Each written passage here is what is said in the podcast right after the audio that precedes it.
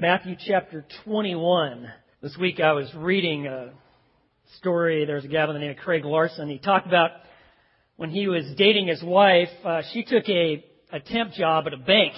And it's kind of pretty interesting, kind of moving into the actual working business world there. At, at the particular bank she was working at, there was uh, a lot of unprofessional behavior going on here. They had uh, four kids that had gotten out of college they were working there. They're kind of their first job.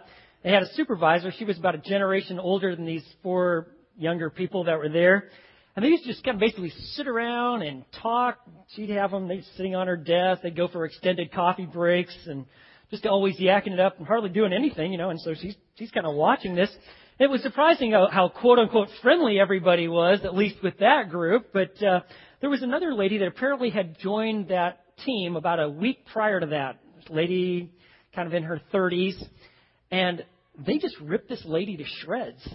They make jokes about her. She tried to join their conversation at coffee break. They conversation over.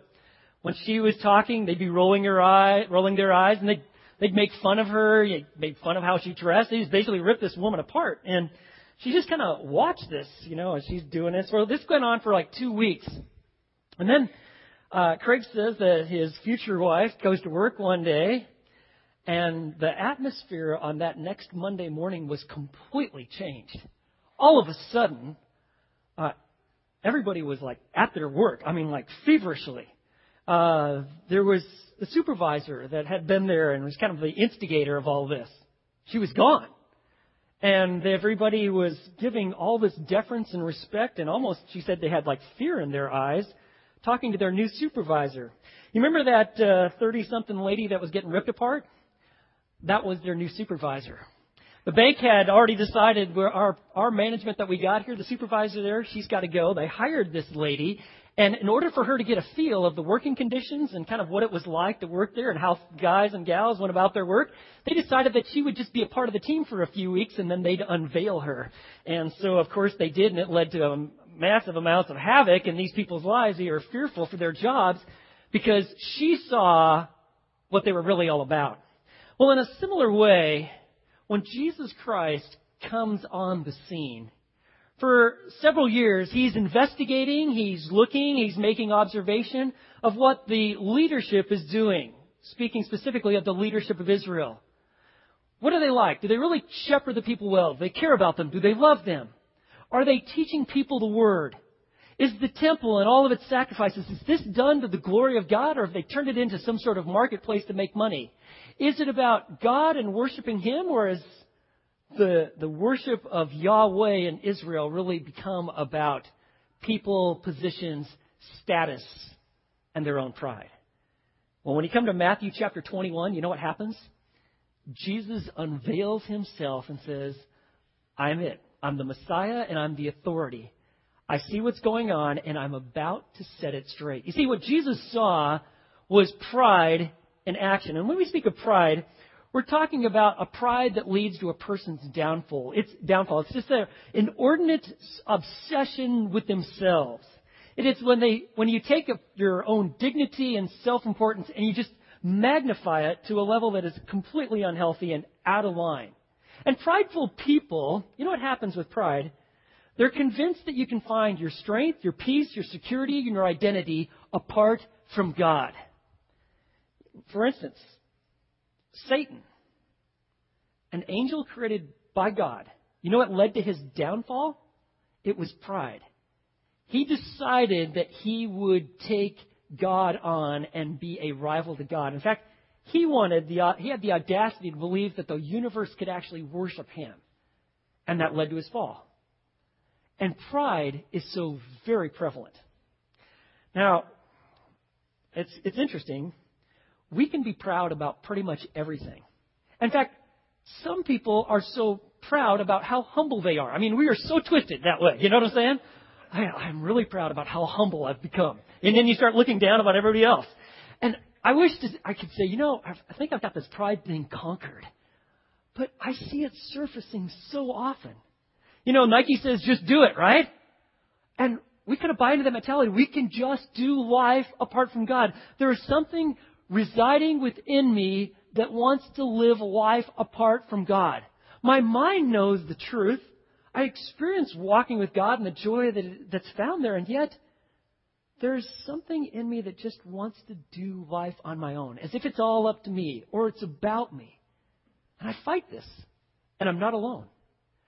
All of us struggle with this issue of pride. I mean, think of it.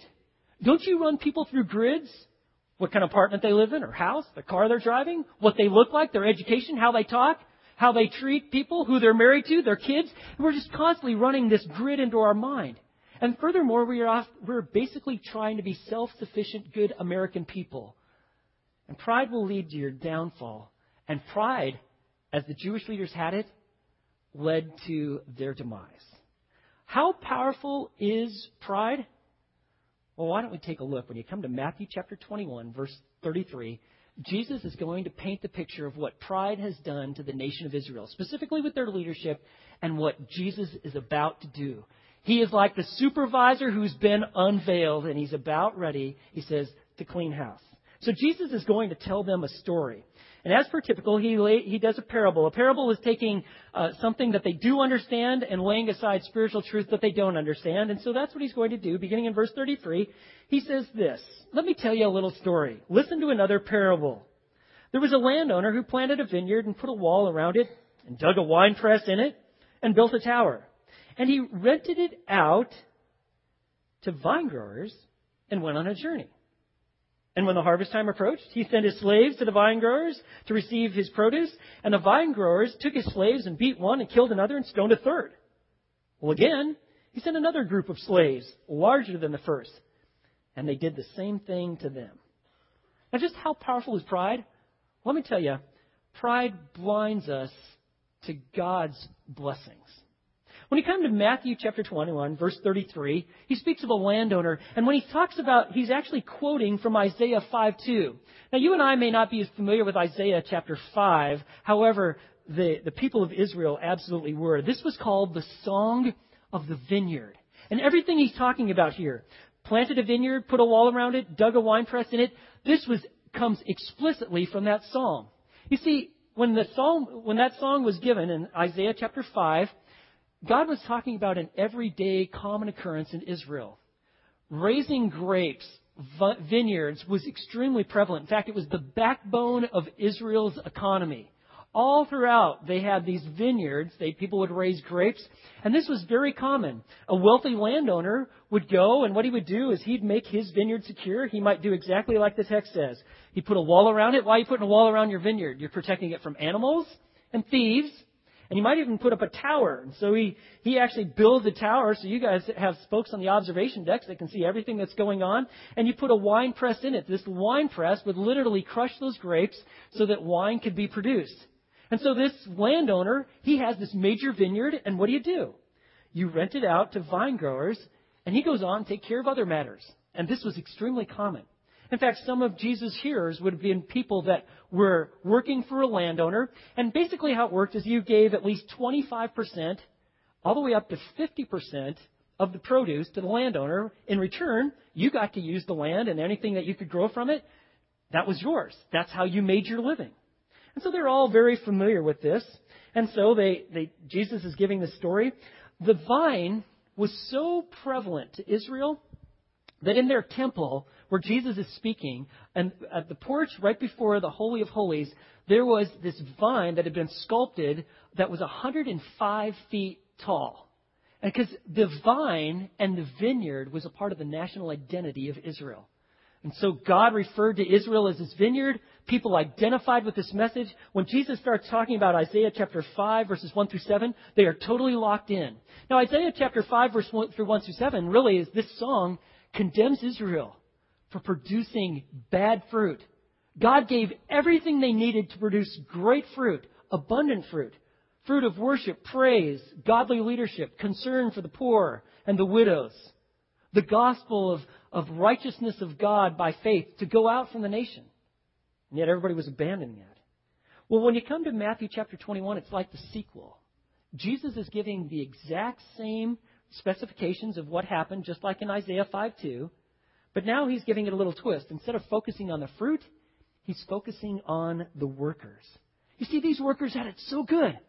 God gave this, this landowner gave them everything they needed. And this landowner, this landowner is a picture of God. Let me assure you, when Jesus is speaking, they know that he's talking about them. How do you know that? Jump down to verse 45. When the chief priests and the Pharisees heard his parables, they understood that he was speaking about who? Them. And so he's giving a picture, the landowner like God, and they are the ones who actually had the benefit of being the tenants, the workers in the vineyard. But you know what? They totally missed the blessings of being in God's kingdom. And that is true for you and I. When we fail to treasure the Creator, we miss the blessings that He has given us in life. These people had it so good, and they missed it completely. How powerful is pride? Do you know when you're focused on self and it's all about you and your self sufficiency? That is your worldview, but furthermore, it is your heart preoccupation. Do you know what? You completely miss out on the blessings God has given you. Instead of being sweet and full of thanksgiving, you become bitter and critical, and you forget God. Well, that's exactly what happened with these people. Let me tell you something else that happens, though, with pride. Pride not only blinds you to God's blessings, pride hardens our hearts to God's people. So at harvest time, what does the landowner do? Did you see that? Verse 34, he sent his slaves to the vine growers to receive his produce. So here he goes. He says, hey, listen, I want you to go to the vineyard and I want you to collect the produce due to me. It's agreed upon. And so the Lord does. He actually sends who? He sends prophets. He sends his people to go and to, to basically correct the wrongdoings of the people to assess whether or not they are following the covenants that they've established with God. And how does the people of Israel treat their master? Well, well, all you have to do is read here verse 35. They took his slaves and beat one, killed another, stoned a third. And then, this, this master, why, why does he even, why is verse 36 even in there? Look at this. Again, he sent another group of slaves, larger than the first, and they did the same thing to them. Why doesn't this master, if he sees that they're beating his servants up and they're killing them and throwing rocks at him, why doesn't he, why does he send more? Because that's who God is. God is gracious. He is loving. He's forgiving. He is always willing to give another opportunity. And so he sends even more. But this is what God did. In the Old Testament, God sent his prophets to his people, and basically, for the most part, do you know what the people of Israel did with God's prophets? They did just like these vine growers did. Let me just give you a little overview of kind of the sort of things that did. Like, for instance, Elijah, he had to hide the prophet. This Elijah was running around. He's running around in the wilderness because he was being pursued by the monarchy. Jeremiah, the prophet Jeremiah, he's actually thrown in a cistern and, and church tradition holds that he actually was eventually killed by being stoned to death. Isaiah, Isaiah the prophet that wrote Isaiah. Do you know what happened to him? According to Jewish tradition, they actually placed him in, the, in, a, in a tree that was hollowed out and they sawed him in two. Why? They did not like his message. You see, the people recognized that the prophets were truly representatives of God Himself. They were speaking for him. God's Spirit was working through them, and they didn't like what they were hearing. They had totally abandoned the thought of aligning themselves with God. Let me give you some more. Ezekiel, he was rejected. Amos was put on the run. Micah was smashed in the face by those who opposed his message. Zechariah, he was actually killed between the altar and the temple. And then John the Baptist, the last prophet in this kind of Old Testament lineup, what did they do with him? They watched the Romans apprehend him, arrest him, and eventually behead him, and they did nothing about it. Now, this, this, this story that Jesus is telling, this would be pretty startling for the people of Israel that are hearing this. Because landowners weren't like this generally. Most landowners were pretty tough. And if you didn't pay what you were supposed to pay, they had ways of getting rid of you. I actually even read that some of these landowners, there were a few of them, that even had teams of assassins, and they just basically go and kill you it's their land. You weren't going to pay us. We're going to get rid of you. We'll bring some new folks in. That is how it worked. But Jesus is showing you that the Father, He's completely unlike that. He is gracious and He's generous. And what does the Father desire? What does God desire from His people? He desires fruit. Fruit that comes from the root of a rich relationship with Him. Fruit that looks like genuine, sincere worship. Fruit that looks like leadership that actually cares for the people, like in Ezekiel chapter 34, that cares for the wounded, that feeds them, that strengthens them, that teaches them the word, that leads them, encourages them, builds them up, that keeps the focus upon God. He's looking for fruit that comes from people that are studying the word, practicing it personally, teaching it. Fruit that comes from offering God willing sacrifices of gifts. Was that the case? He found no such fruit because there were no such uh, workers in the field. You see what happens? Pride hardens you to God's people. God's people bring the word to you, whether it be in a small group or in a Sunday school class or perhaps from a pulpit. You hear God's word on the radio, but if you are a self-made man or woman and it's all about you, you tune those things out. It's because pride has taken over. It's taken root in your heart. It's like an idol that beckons you to keep your focus on self rather than on God. And the result is your hearts become hardened to God's people. You know, it's a real good thing that you and I aren't, aren't God. You know why? Our Old Testament would be real short, wouldn't it? I don't think the people would have made it to Mount Sinai, the people of Israel, right? Because, man, if you don't, it's over, right? We just, it's over, game over. You're totally disobeying. You're grumbling. You're whining. You don't want me. You keep, I do great things for you. I do miracles in your midst. You complain. You groan. You gripe. And if we were God, we'd just like, that's it. Game over. God, on the other hand, He's so merciful and He is so patient. He is kind and He is gracious.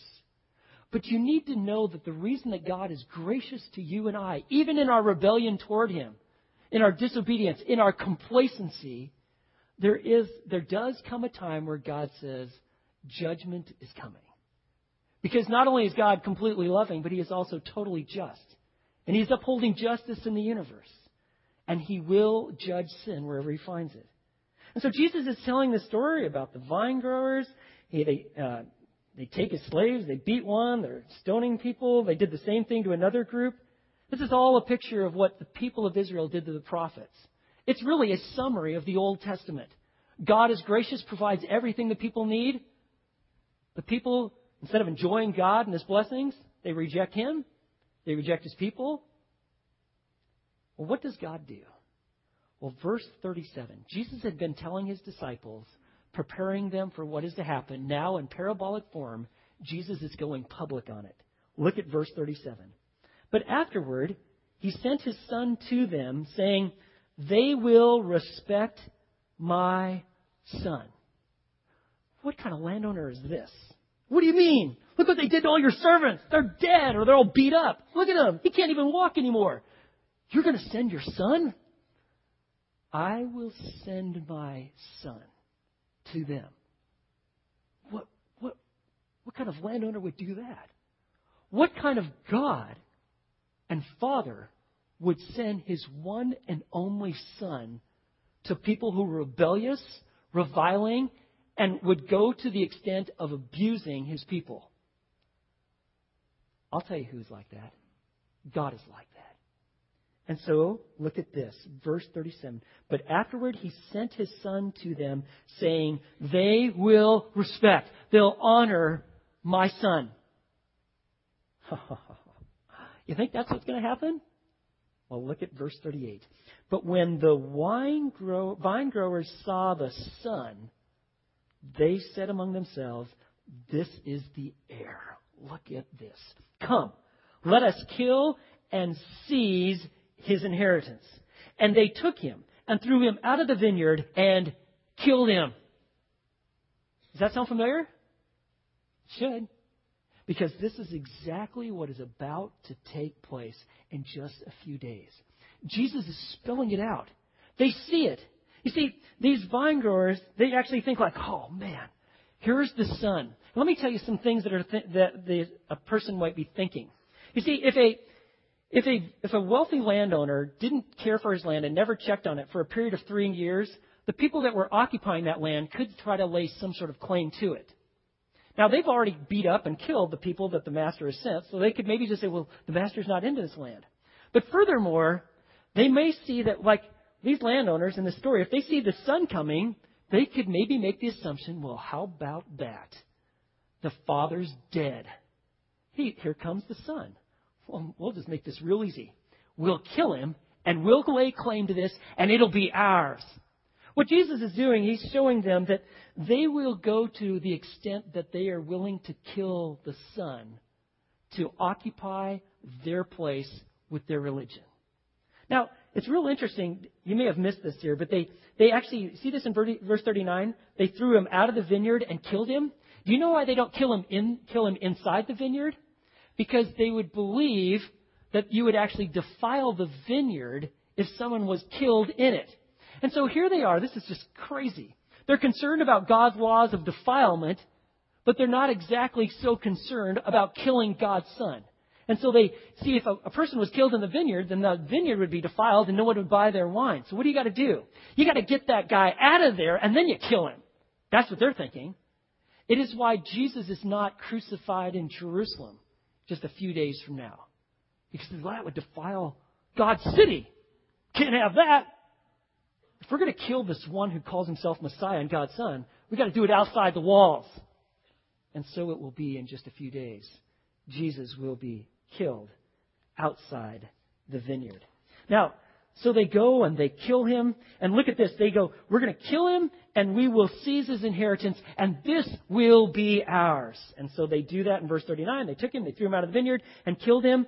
Therefore, when the owner of the vineyard comes, Jesus says, hey guys, what will he do to these vine growers that killed his people, ignored his blessings, and now killed his sons? He says, what do you guys think? Well, listen, they answer the question, and by doing so, they actually state their own condemnation. Look at verse 31. They answer. They said to him, He will bring those wretches to a wretched end, and he'll rent out the vineyard to other vine growers who will pay him the proceeds at the proper seasons. We know what's going to happen. He's going to get rid of them, and he's going to bring people that really actually do honor the landowner and will do as they've agreed upon. And that's exactly what is going to happen.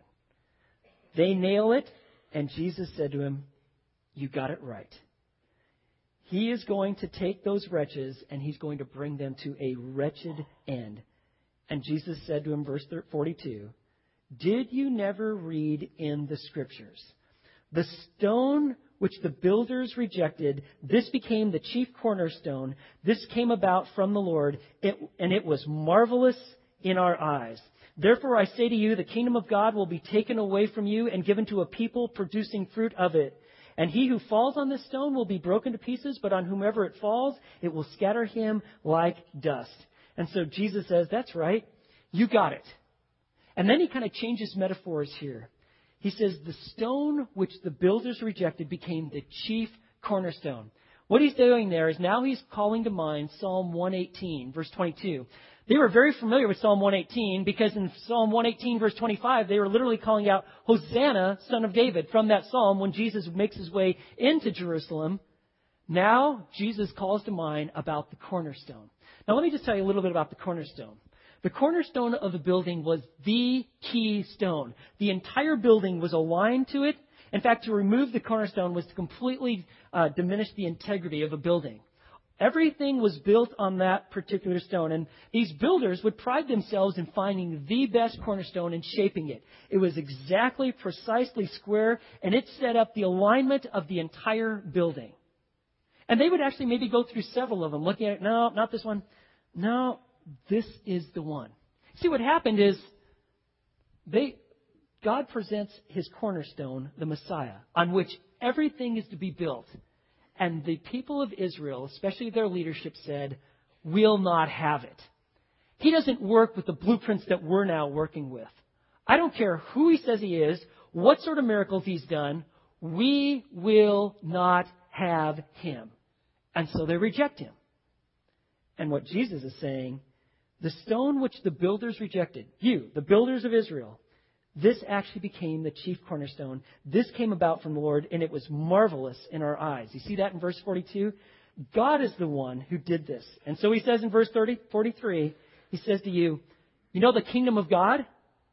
It's going to be taken away from you. You're out because you have rejected me. You rejected my spokespeople, my prophets. You've rejected my blessings. You've rejected me. I'm going to take it away from you, and it's going to be given to a people that will produce fruit from it. Literally, a nation, a people, an ethnos. And what's going to happen? He's actually speaking of what's going to take place. Israel is going to basically put on the sideline, and God is going to move the primary work of his kingdom now into the church, which is going to be made up of Jews and Gentiles who will do what? Look at verse 43. You don't want to miss this. What does God intend for people who believe in Christ as the cornerstone of their life? He's Savior and Lord. He desires what? That you and I would produce fruit because God is interested in that His people who are in relationship with Him give Him the fruit of praise, of worship, of sacrifice, of ministry, that our hearts long to love Him. That is what He's after. And if that is not the case, Jesus says, what's happening here is that you don't produce fruit because you will not have me. Furthermore, you reject me as your Messiah. And so you know what's going to happen? He says, verse 44, he who falls on the stone will be broken to pieces. And so what he's talking about is like a stone, and like if you took a ceramic vase and you threw it against a cornerstone, who's going to win? How many of you think the race is going to win. You're wrong. Right. It's not going to happen. What? It's going to shatter. That's what happens. People hear about Jesus, that He's Lord, that He's resurrected from the dead. And they go, I'm not going to have it. They stumble upon, stumble over Him. You know what it does? It shatters your life in judgment. You think that you're going to stand, but when the metal of your life is then placed against the stone of God and His judgment and His power, you shatter, God doesn't. I don't care how smart you think you are or the things that you've accomplished, you are not God. On the other hand, he also says, And he whomever the stone falls, it will scatter him like dust. Here is a picture of like the second advent of Christ. In his first coming, Jesus comes. He comes as a lamb, a sacrificial lamb. He offers his life. He invites all people to trust and believe in him. If you won't have it, you're too smart for that, whatever it might be, your refusal your lack of willingness to believe, you are going to be like smashed upon that stone. But God has made it crystal clear that judgment is coming. And Jesus is going to be like that stone in Daniel chapter 2, and he's literally going to crush all opposition. It's like the ceramic little vase is set on the ground, and the stone comes, and when that stone lands on that vase, it literally shatters it. Now, I want to make something clear. God isn't done with Israel. Everything that we're experiencing in these last 2,000 years, where you see a multitude of Gentiles and some Jewish people believing in Jesus as Messiah, this has been prophesied to take place.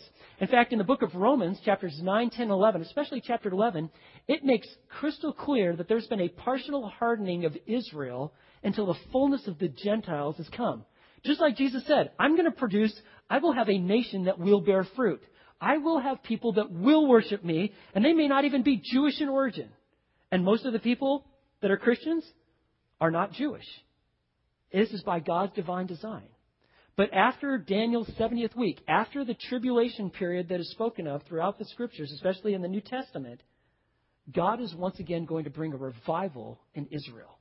And people will indeed worship Jesus as their Messiah. But the people of Israel, they have rejected him. They will not build their life upon him.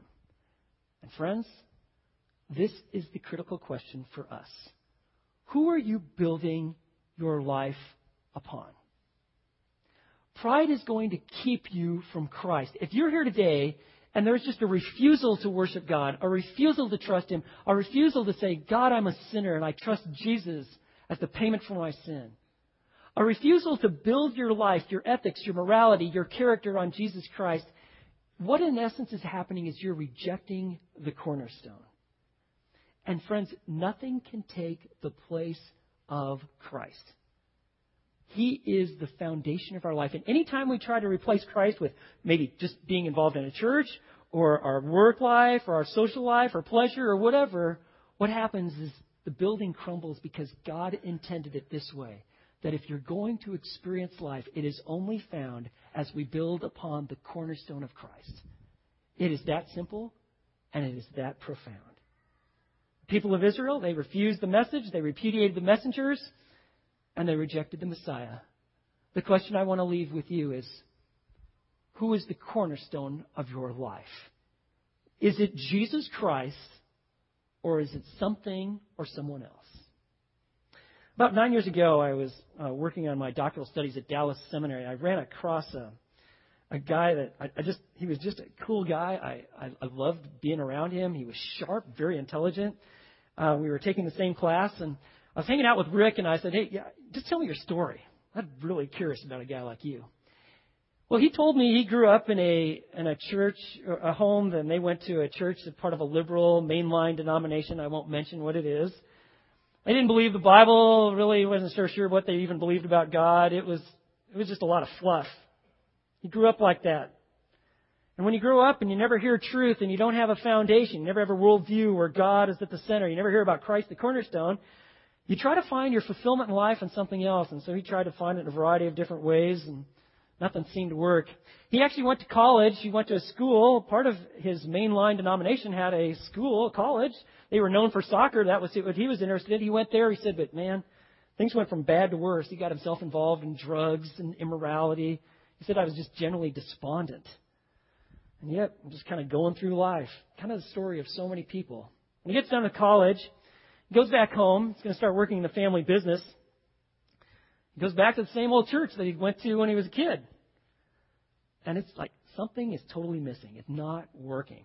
And so he finally said, I, have had enough. I, I, I got to get this figured out. He noticed that the church across the street, man, people, people all showing up there. They got Bibles and stuff like that, you know, and they seem genuinely excited about their relationship with God. He goes, you know, go check it out. So he goes over to across the street, decides I'm going to go check out what's going on there. He says, for the first time in my life, I had someone actually start explaining the Bible to me. And when he told me this, he, started to kind of get teary eyed about how friendly these people were.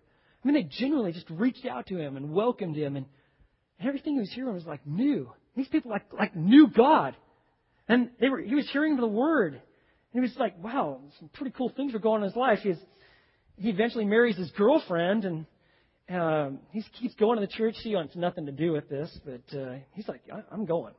Finally, uh, they had this special speaker come in for a series of little meetings they're going to have, and um, he goes the first night, and this man presents the gospel. He'd heard it before, but he just felt compelled to believe in Christ, and so he does. He told me, I, I just, I just turned from all of my sin in my life. I trusted Jesus. Well, he was pretty excited about that. Goes home, shares it with his wife. She's not too happy about that. Like, what? It's like, you got to just come with me. Uh, I don't go.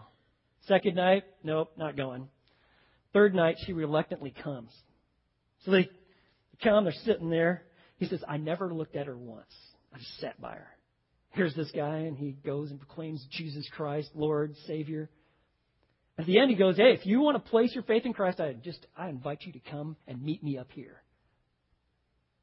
And his wife grabs his hand he looks at her. She's got tears coming out of her eyes. She goes, Will you go with me? So they went forward, and God starts this work of renewal. Where now Jesus Christ becomes the cornerstone of, of this couple. What's so cool is he said that for four years there was a couple in the church that met with them every single week to help them get grounded in their relationship with Christ. And he went on, his businessman took off. And he said, at the height of my career, I was making all sorts of money. He sensed that God was calling me, me, to actually become a pastor. And after a period of wrestling with it and praying with his wife, he, he did. He went and got training today, even this morning. He's a pastor of a Bible church, Pike Creek Bible Church in Delaware. Now, I tell you this not because you've got to become a pastor for Christ to be your cornerstone. No. You have to know Christ and have a life yield to Him where it says, Lord, I want nothing but you. Lead me, guide me. I want my morality. I want my character. I want my worldview. I want everything about my life to be centered on you. And friends, the choice is yours. Reject Him or receive Him. You see, the power of pride prevents us from experiencing the life of Christ. And pride is so very powerful. Remember what James said in James 4 6? God is opposed to the proud, he gives grace to the humble. Proverbs sixteen eighteen. Pride goes before destruction and a haughty spirit before stumbling. But let me tell you, brokenness before the king leads to fruitfulness and life. And it starts from the heart.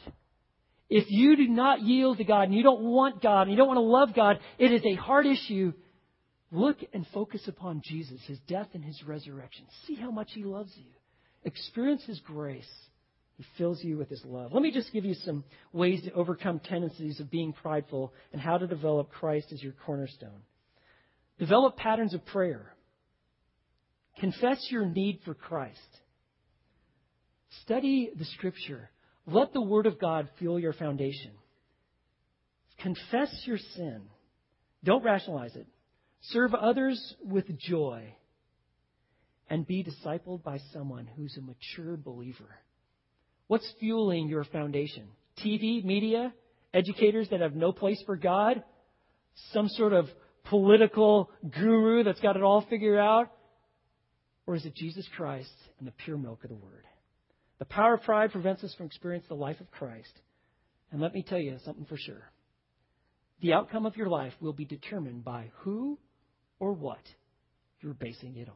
Let's pray. Lord, thank you for your word. Thank you for the clarity of the gospel. That life is found in Jesus Christ. He who's been crucified on our behalf, paid the penalty for our sins, and has risen and given, gives us life.